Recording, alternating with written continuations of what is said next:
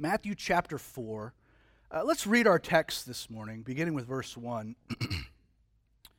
then Jesus was led by the Spirit into the wilderness to be tempted by the devil. And when he had fasted 40 days and 40 nights, afterward he was hungry. Now, when the tempter came to him, he said, If you are the Son of God, command that these stones become bread. But Jesus answered and said, It is written, Man shall not live by bread alone, but by every word that proceeds from the mouth of God. Then the devil took him up into the holy city, set him on the pinnacle of the temple, and said to him, If you are the Son of God, throw yourself down. For it is written, He shall give His angels charge over you, and in their hands they shall bear you up, lest you dash your foot against a stone. And Jesus said to him, It is written again, You shall not tempt the Lord your God. And you should note that Lord is capitalized, meaning it was the unspoken name, uh, Jehovah. Again, the devil took Jesus up on an exceedingly high mountain and showed him all the kingdoms of the world and their glory. And he said to him, All these things I will give you if you will fall down and worship me.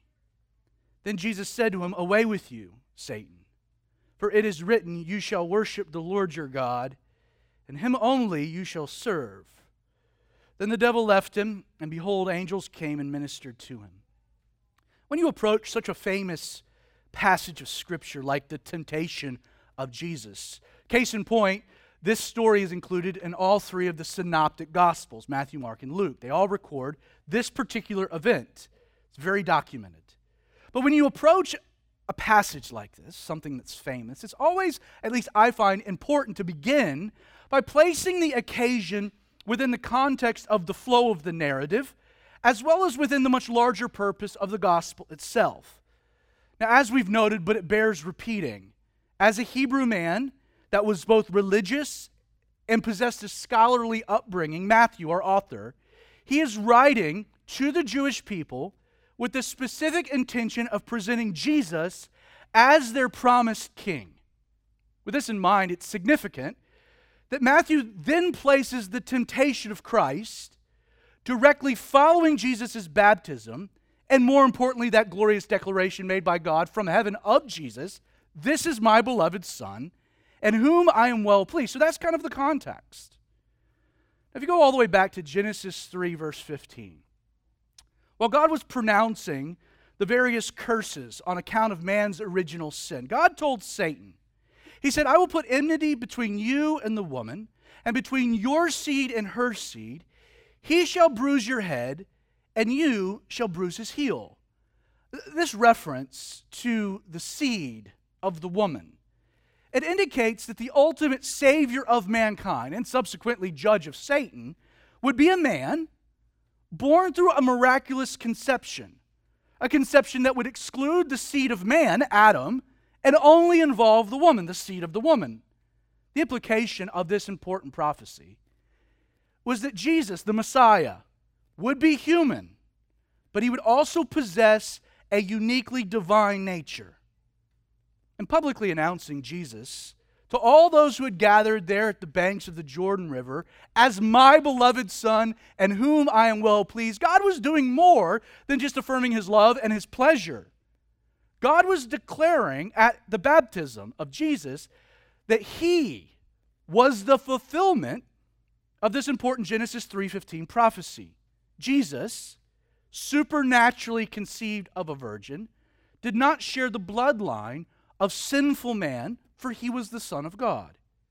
Theologically, the idea of Jesus being what we would call the second Adam, coming to earth in order to atone for the sins of the first, it's an important concept. While in Adam, we were all given a fallen nature at birth. That's why we don't have to learn how to sin. We're real good at it. In Jesus, the second Adam, we are declared sinless found right in the eyes of God, and made new through the indwelling of the Holy Spirit. In John 3, you can read a little bit more of Jesus' expose about this idea. He calls it being born again, a new birth.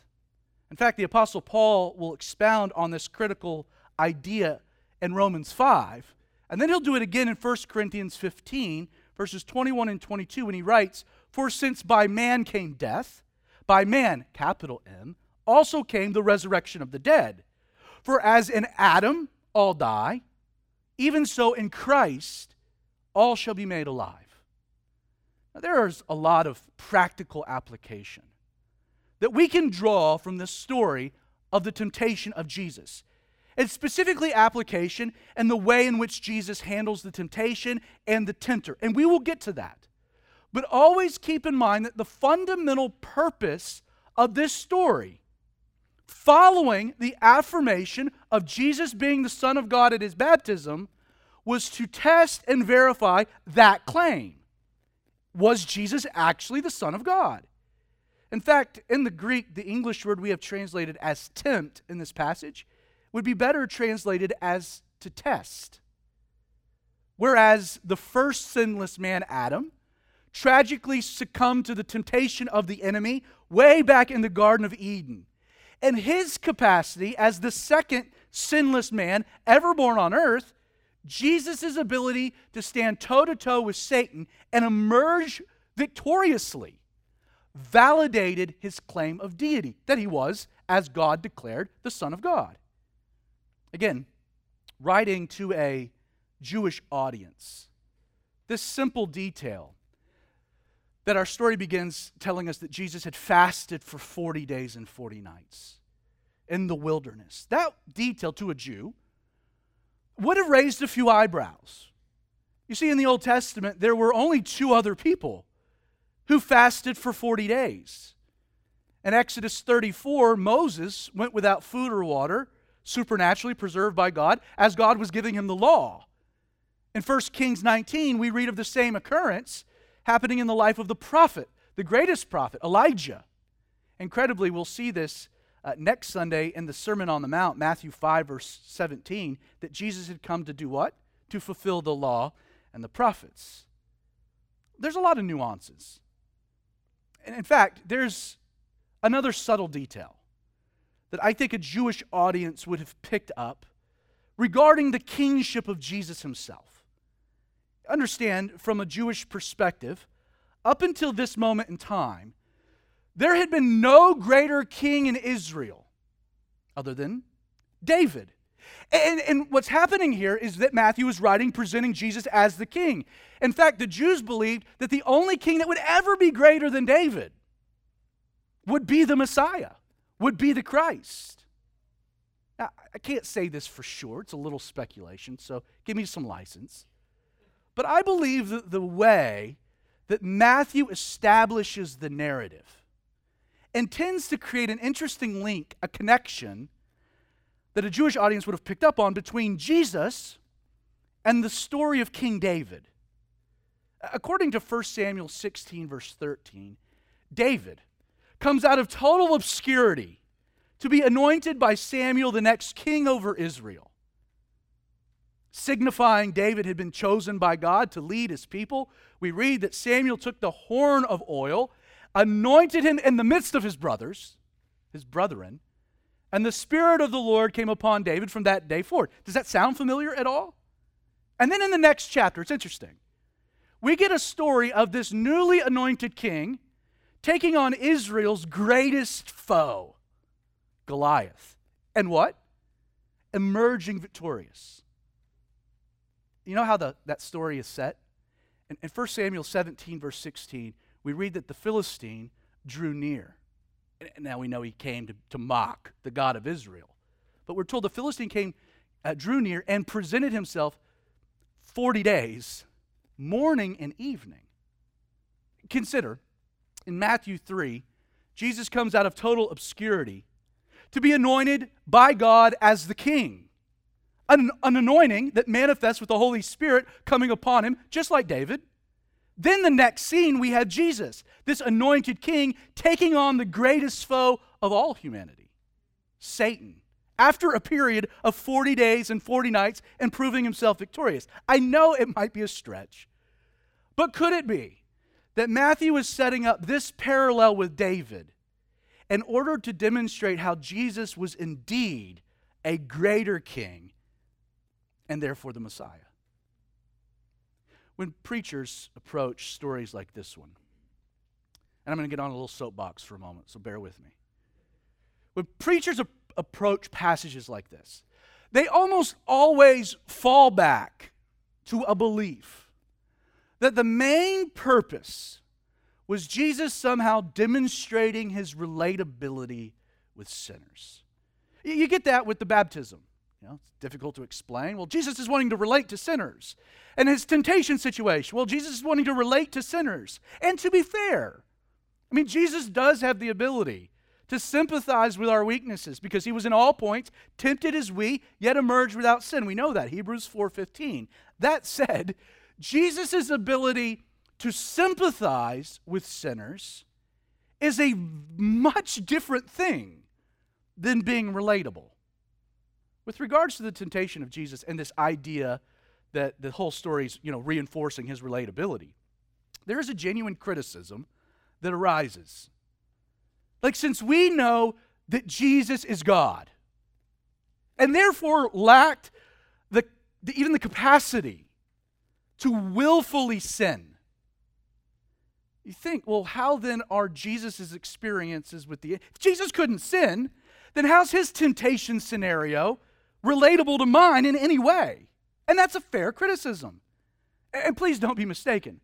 No matter what Satan tried or what he would throw at Jesus, there was no way that Jesus was going to relent to Satan and sin. Jesus was God. He couldn't. He wasn't born of a sin nature, and Jesus couldn't rebel against himself. He's God. To this point, I contend that Jesus' experience his temptation experience isn't relatable, especially to mine. And in fact, I don't think the relatability angle is even, even part of the story. I don't think it's the whole purpose of the story at all. Again, Jesus was tempted in order to demonstrate that where Adam had failed, he easily proved to be the victor because he was God.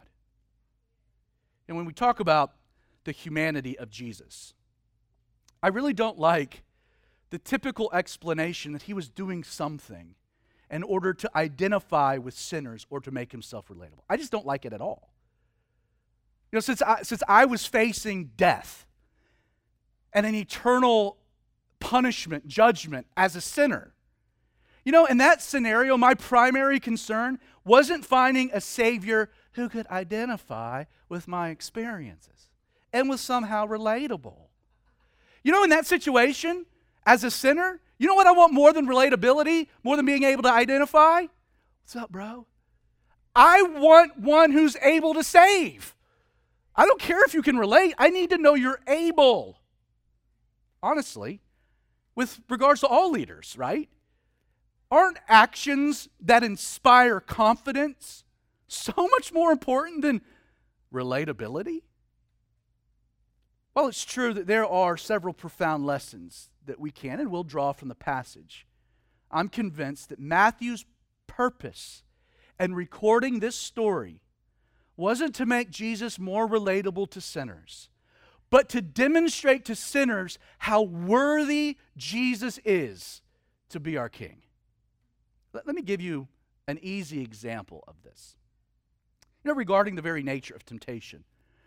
We're told in 1 Corinthians that we'll never be tempted beyond what we could handle. You know the famous passage.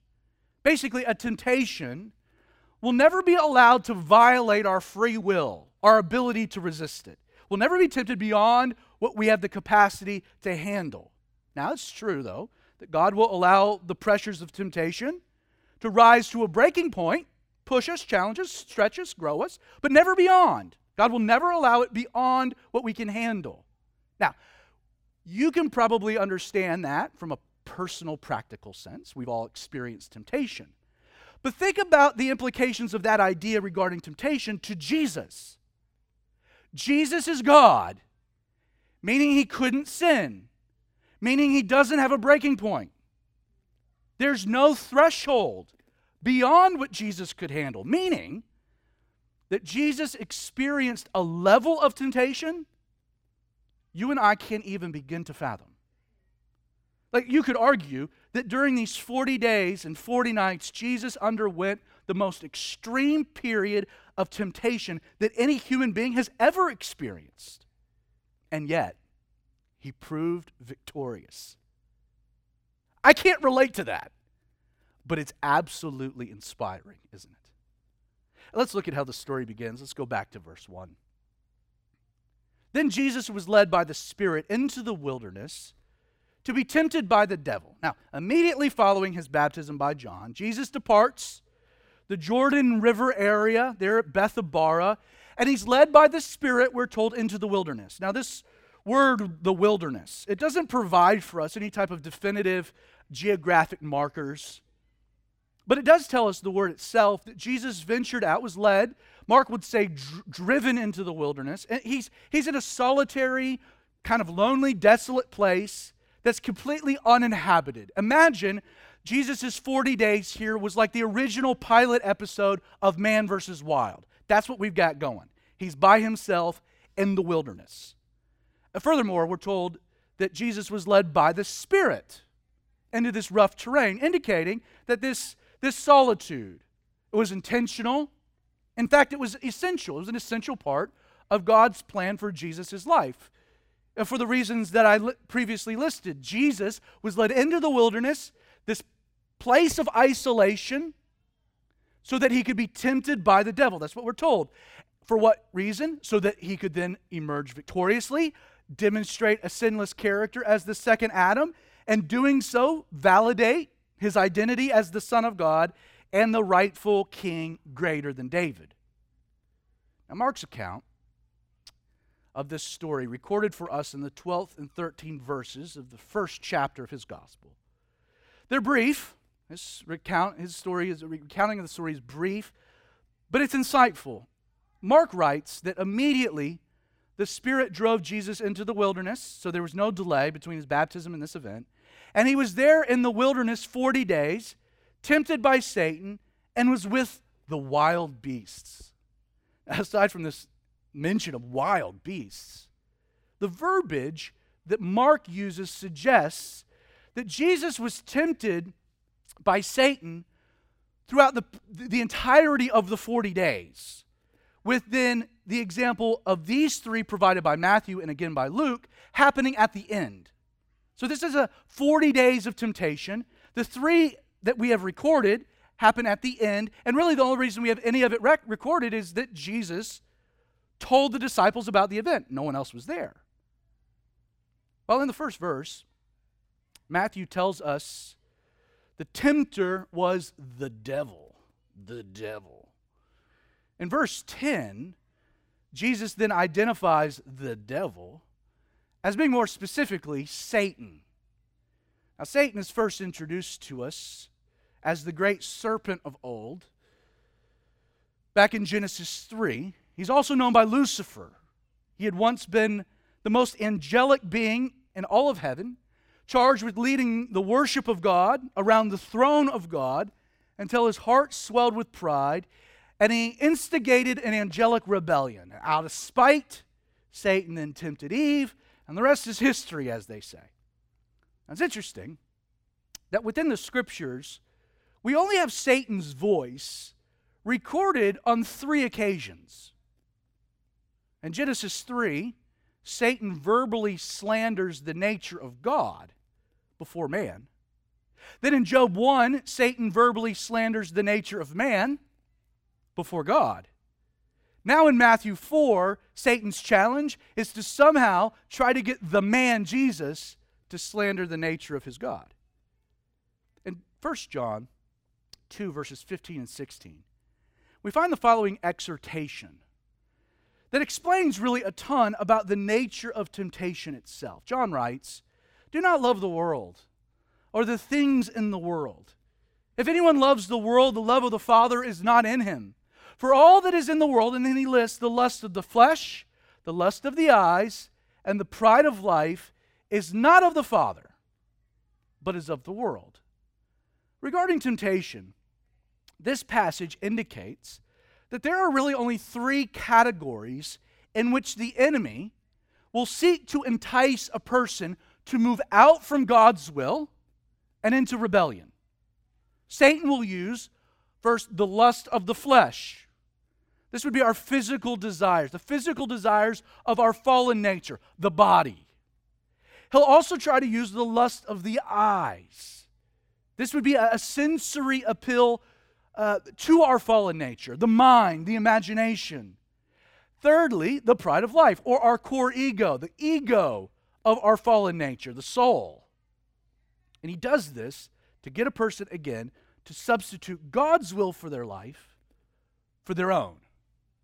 A case in point, in his temptation of Eve in Genesis 3, we read So when the woman saw that the tree was good for food, lust of the flesh, physical desires, the body, that it was pleasant to the eyes, lust of the eyes, a sensory appeal, the mind, and that the tree was desirable to make one wise, the pride of life, ego, the soul, she took of its fruit, gave it to her husband, and they ate.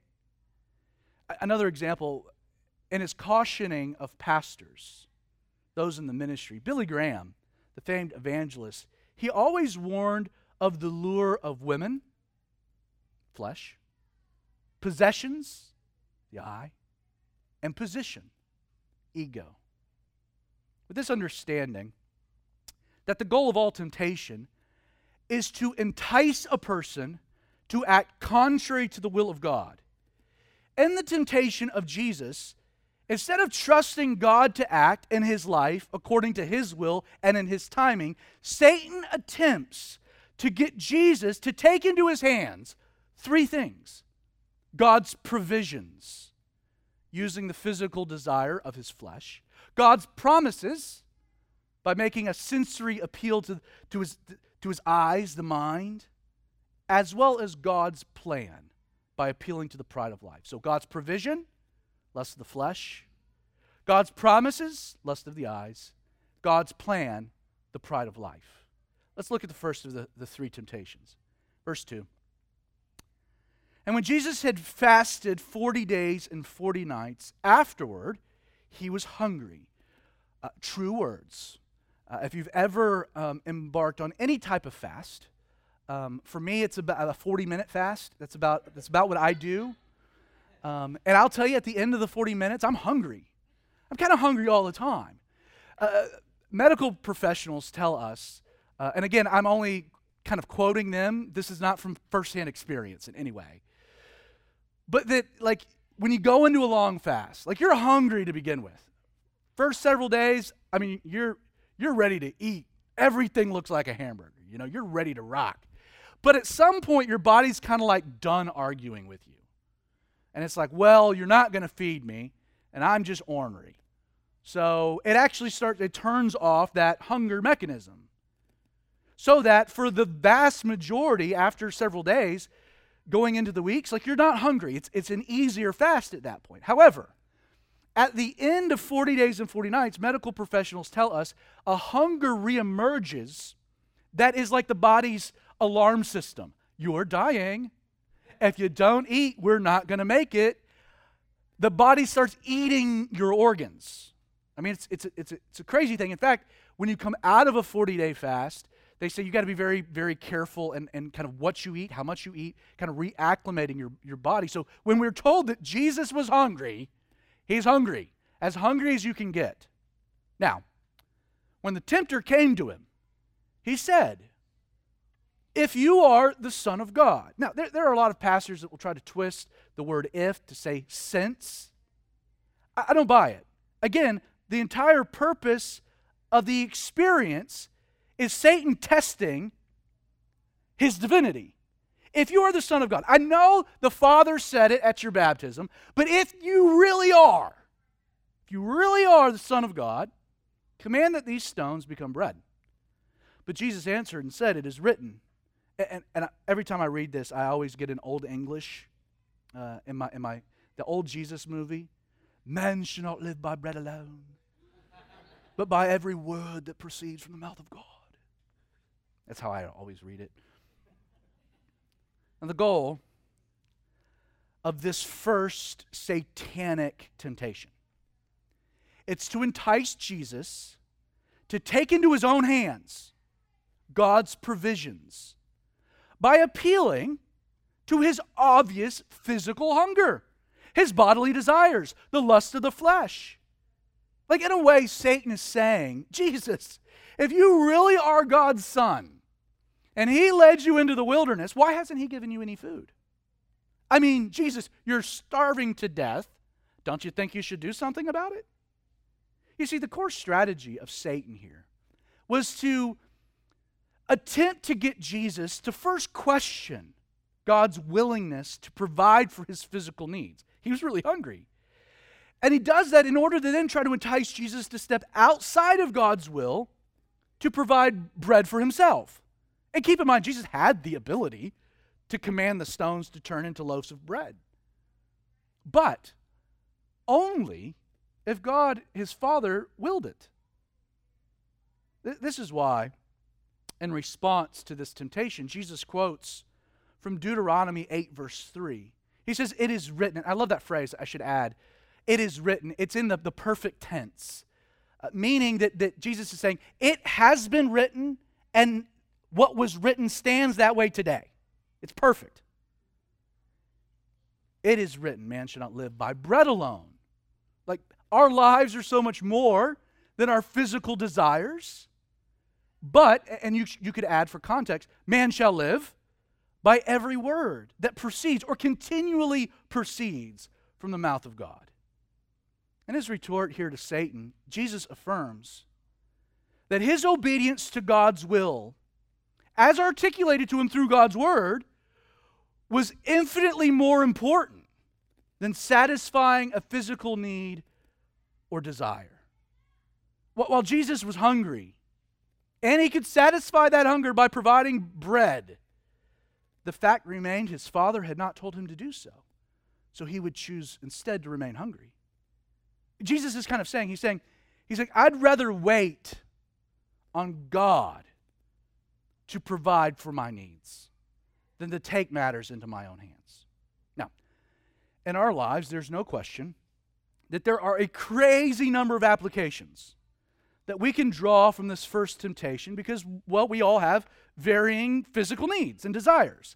Yet, for simplicity's sake, to just illustrate the application, I'm just going to pick one, and that's sex. Like, sex is a very real, genuine physical desire. Don't know if you've experienced that. But sex, God created it. He hardwired people, He created humanity to enjoy it, to experience it. That said, God also instituted very specific parameters for how our sexual hunger is to be satisfied. Specifically, God determined the how, the mechanism, and the when, the timing. Now, our society absolutely hates the fact that God determined ideals and and tragically our society rejects those ideals. But the scriptures are clear that our sexual desires should be enjoyed in a heterosexual monogamy within matrimony. I'll say that again. I thought it was clever. A heterosexual monogamy within matrimony. Like in the end, when it comes to satisfying sexual hunger, which are real, you have to consider what Jesus did here, right? First, the hunger's real. I mean, I'm hungry. But what's more important in my life? Eating or obeying God? And secondly, do you believe that God is good and will provide for your needs according to his perfect timing? Like, do you really believe that God's plan is for you to starve to death? I think not. Let's look at the second of these three temptations. Verse 5. Then the devil took Jesus up into the holy city, this would be Jerusalem, set him on the pinnacle of the temple. A little debate about where that was specifically, likely part of the fortress of Antonia, uh, 200 or so feet above the floor of the Kidron Valley. So 200 feet, that's quite a ways up and said to him, If you are the Son of God, again, questioning, asking for a validity, if you really are, throw yourself down. For it is written, He shall give His angels charge over you, and in their hands they shall bear you up, lest you dash your foot against a stone. And Jesus said to Satan, It is written again, it is written, it stands written, you shall not tempt the Lord your God. And the second satanic temptation, the goal was to entice Jesus to use God's promises for his own ends. And he does this by making a sensory appeal to his mind, his imagination, the lust of the eyes. Satan, clever. I mean, he knows what God said in Psalms 91 of the angels. How? He was himself an angel, so he's familiar with it. And he uses this promise that God had made of the angelic hosts to appeal to Jesus' imagination. I mean, clearly, right? Jesus is the beginning of his ministry. He's an unknown quantity, jumping off the pinnacle of the temple in a very public place and having these angels rush down so that you lightly float, flutter down. You know, I mean, the scene itself, I mean, it would have been awesome. It would have yielded instant fame. It's as though Satan is saying, Jesus, like, just imagine the spectacle. I mean, God made these promises, right? Why would He make promises for you not to use them? Like, take advantage of them, further your ministry. You know, ironically, while Satan does demonstrate a knowledge of the scriptures here, he also presents for us the perfect example of how a passage can be twisted and manipulated for well, wrong ends. You don't have to turn there, I'll read it. But Satan omits something from this passage. Psalm, again, 91, verses 11 and 12. The text actually reads, For he shall give his angels charge over you, cool, to keep you in all your ways, and in their hands they shall bear you up, lest you dash your foot against a stone. To keep you in all your ways, Satan omits. You see, the promise that God had made was about preserving Jesus' way not enabling him to circumvent it. You know, never forget God's promises to you. And there are many in the scriptures. I would encourage you to study that on your own. There are m- glorious promises in the scriptures that God has for you, but they're, they're God's promises. they're His promises that He's made to you to be fulfilled in His timing and in His way to accomplish His will. You know, anytime that we try to co opt these promises for our purposes, we end up placing God into a very impossible situation. Which is why, in response, what does Jesus say? He quotes from Deuteronomy 6, verse 16. He says, It is written again, You shall not tempt the Lord your God. Now, I've wrestled with the application of this passage, this, of this temptation, because it's very specific to Jesus. You were not given the promise that if you jumped off, an angel would rescue you. That's to Jesus, not to you. And yet, as, i as I was just chewing on the application of how this relates to me and to you guys, you know, I think that anytime, anytime something happens in our lives where we're left believing, and it's a lie, but we're left believing that God has let us down, that God has failed to make good on his promises, I think when we're in those moments, we're guilty of falling into this trap. Here's why. You know, in my life, I have found that God's promises never fail. What fails are the times that I seek to twist his promises to justify just doing what I want to do. Look at the last of the three temptations, verse 8. Again, the devil took Jesus up on an exceedingly high mountain and showed him all the kingdoms of the world and their glory. Now, again, you'll find different scholars, different positions. I, I think this is a vision. We're not given the identity of the high mountain, even from a high mountain. I don't know how you see all the kingdoms of the world.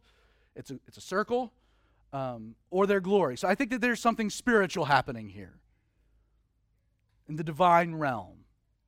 Satan says to him, All these things I will give you if you fall down and worship me, and notice, I, I, I'd never seen this before. And I think Matthew presents a different order than Luke does. But, but notice, if you are the Son of God, first one. If you are the Son of God, the second one. Notice this one. There's no questioning. Like at this juncture, Satan has reached the conclusion that Jesus is the Son of God. So he says, All these things I will give you if you fall down and worship me.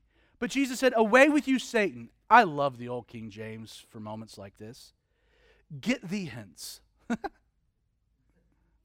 for it is written, You shall worship the Lord your God, and him only shall you, shall you serve. It's as though Jesus is saying, Satan, we've done this tango. Don't forget who you're talking to. You know who I am. So don't overstep. Only God is to be worshiped, only God is to be served. And that's applicable to you too, buddy. So the devil left him. Beheld, behold, angels came and ministered to him. And this final temptation Satan is attempting to get Jesus to take into his hands the fulfillment of God's plan for his life. And he does this by appealing to the pride of life, the ego. Jesus, I have no doubts you're the Son of God. And because I know you're the Son of God, I know what you're here to do. You've come to save the world. Well, I can give it to you. As long as you give me what I want. Understand the worship of God has always been what Satan has craved. And from his estimation, what could be better than the actual worship of God? It's worth noting Satan is so obsessed with this aim that he's willing to trade all of the kingdoms of the world and their glory just to have Jesus bend the knee and give him what he believes is his rightful due.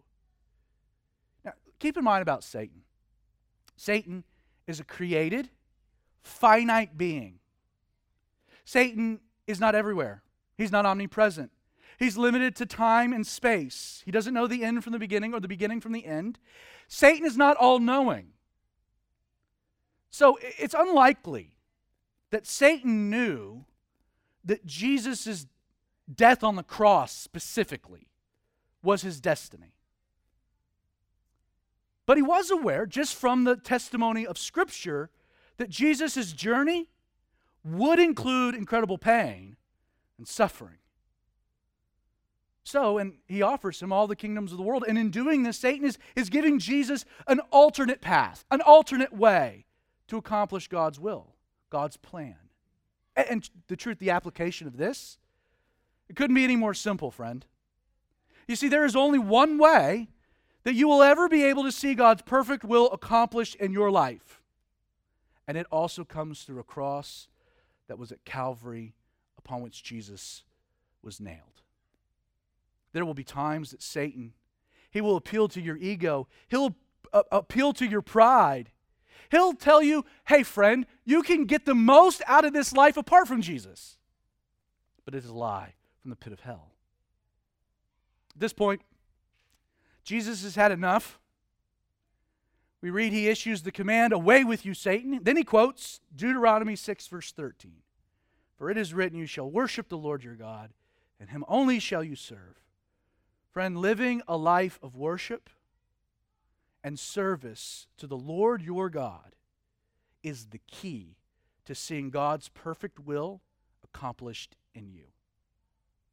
Upon the command, Matthew says two things happen. Interesting. The devil leaves, which reveals to us that even Satan was subject to Jesus' Jesus's authority. Telling us what? He's the Son of God. Secondly, I love it. Matthew adds, he says, Behold, angels came and ministered to him. You know, in the original language, anytime you run across behold, it's a term used by the author to indicate to the reader that what you're about to read, you should take a moment and just think about. Behold, what comes next? Just chew on that for just a second. Satan leaves, and the angels come from heaven. How long were the angels there? Standing off to the side, this is a battle only for me. The angels come and they minister to Jesus. This word ministered, it means that they, they served him in very practical ways. We're not told, but I'm, I'm pretty sure they gave him food. He was hungry. And it was probably angel food cake. I know, I know. I, I didn't even write it into my notes. I didn't even write it down, just knowing it was going to come out anyway. Now, now, in closing, I want to leave you quickly with just three thoughts to chew on. Lot to unpack in this story, three things to chew on. First, there is no doubt you walk away from this passage, one, one reality should be there. We have a real enemy. Spiritual warfare, because we have an enemy, is inescapable. And Satan's attacks have never changed. They've never changed. Paul wrote, and, and don't, don't misunderstand, Ephesians 6 12, for we do not, speaking of Christians, we don't wrestle against flesh and blood, but against principalities, against powers, against the rulers of the darkness of this age. I don't know who those are, but they're scary.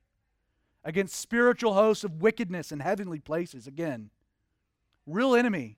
A battle is inescapable, but never forget there's only three categories in which the enemy will seek to entice you to move from God's will into rebellion, out from his provision, out from his promises, out from his plan. He'll appeal to the lust of the flesh, your physical desires, the fallen nature, the body, the lust of the eyes, the sensory appeal to the fallen nature, the mind, pride of life, that ego, the soul. And yet, let me give you a little encouragement. Satan only attacks those in whom he's threatened by. It's often when someone gives their life to Jesus, they experience the most intense season of temptation. Why? Because they've just been snatched from the darkness of hell. And Satan goes, so if you are in a season of, of, of temptation and, and attack, take a step back as well. I'm doing something that's threatening, which should be good. Secondly, and the way that we see Jesus combat Satan, he illustrates the, the fact that there, the only real way that you can avoid believing a lie is to know the truth. In all three temptations, Jesus was able to pinpoint the lie that was being used by Satan to entice him from God's will. How? By utilizing the scriptures, specifically quoting from Deuteronomy. We got knucklehead pastors running around saying, well, we don't need the Old Testament. Jesus did. Specifically, Deuteronomy. You know? He wielded the sword. I love it. Ephesians 6, verse 17. Our weapon is the sword of the Spirit, and then he defines it, which is the Word of God. The only way to avoid the lie is to know the truth. Do you know the truth? Lastly, the entire story confirms, and again, it's the point, it's the purpose, but I love it. Don't miss it. Jesus is the King. Jesus is the King. Like this story, this, this was like the greatest mismatch ever. This was not a, a great battle between foes, good versus evil. This was God smacking down his a created being, fallen angel. Like the two are not equals. And within the exchange, Jesus not only validated his power and authority as God, but he demonstrated how even Satan is subject to his authority and word. Again, not exactly all that relatable, but when I read the story, I'm inspired. That's my king. Christian, when you face the attacks of the enemy, never forget your King Jesus has already won the war. He's the victor. And so instead of a, attempting to stand in your own strength, you can always fall back on the reality that he who is in you is greater than he who is in the world. As David declared to Goliath in 1 Samuel 17, may we remember the battle is the Lord's. So, Father, Lord, we thank you for your word and the story and what it says to us. In Jesus' name, amen.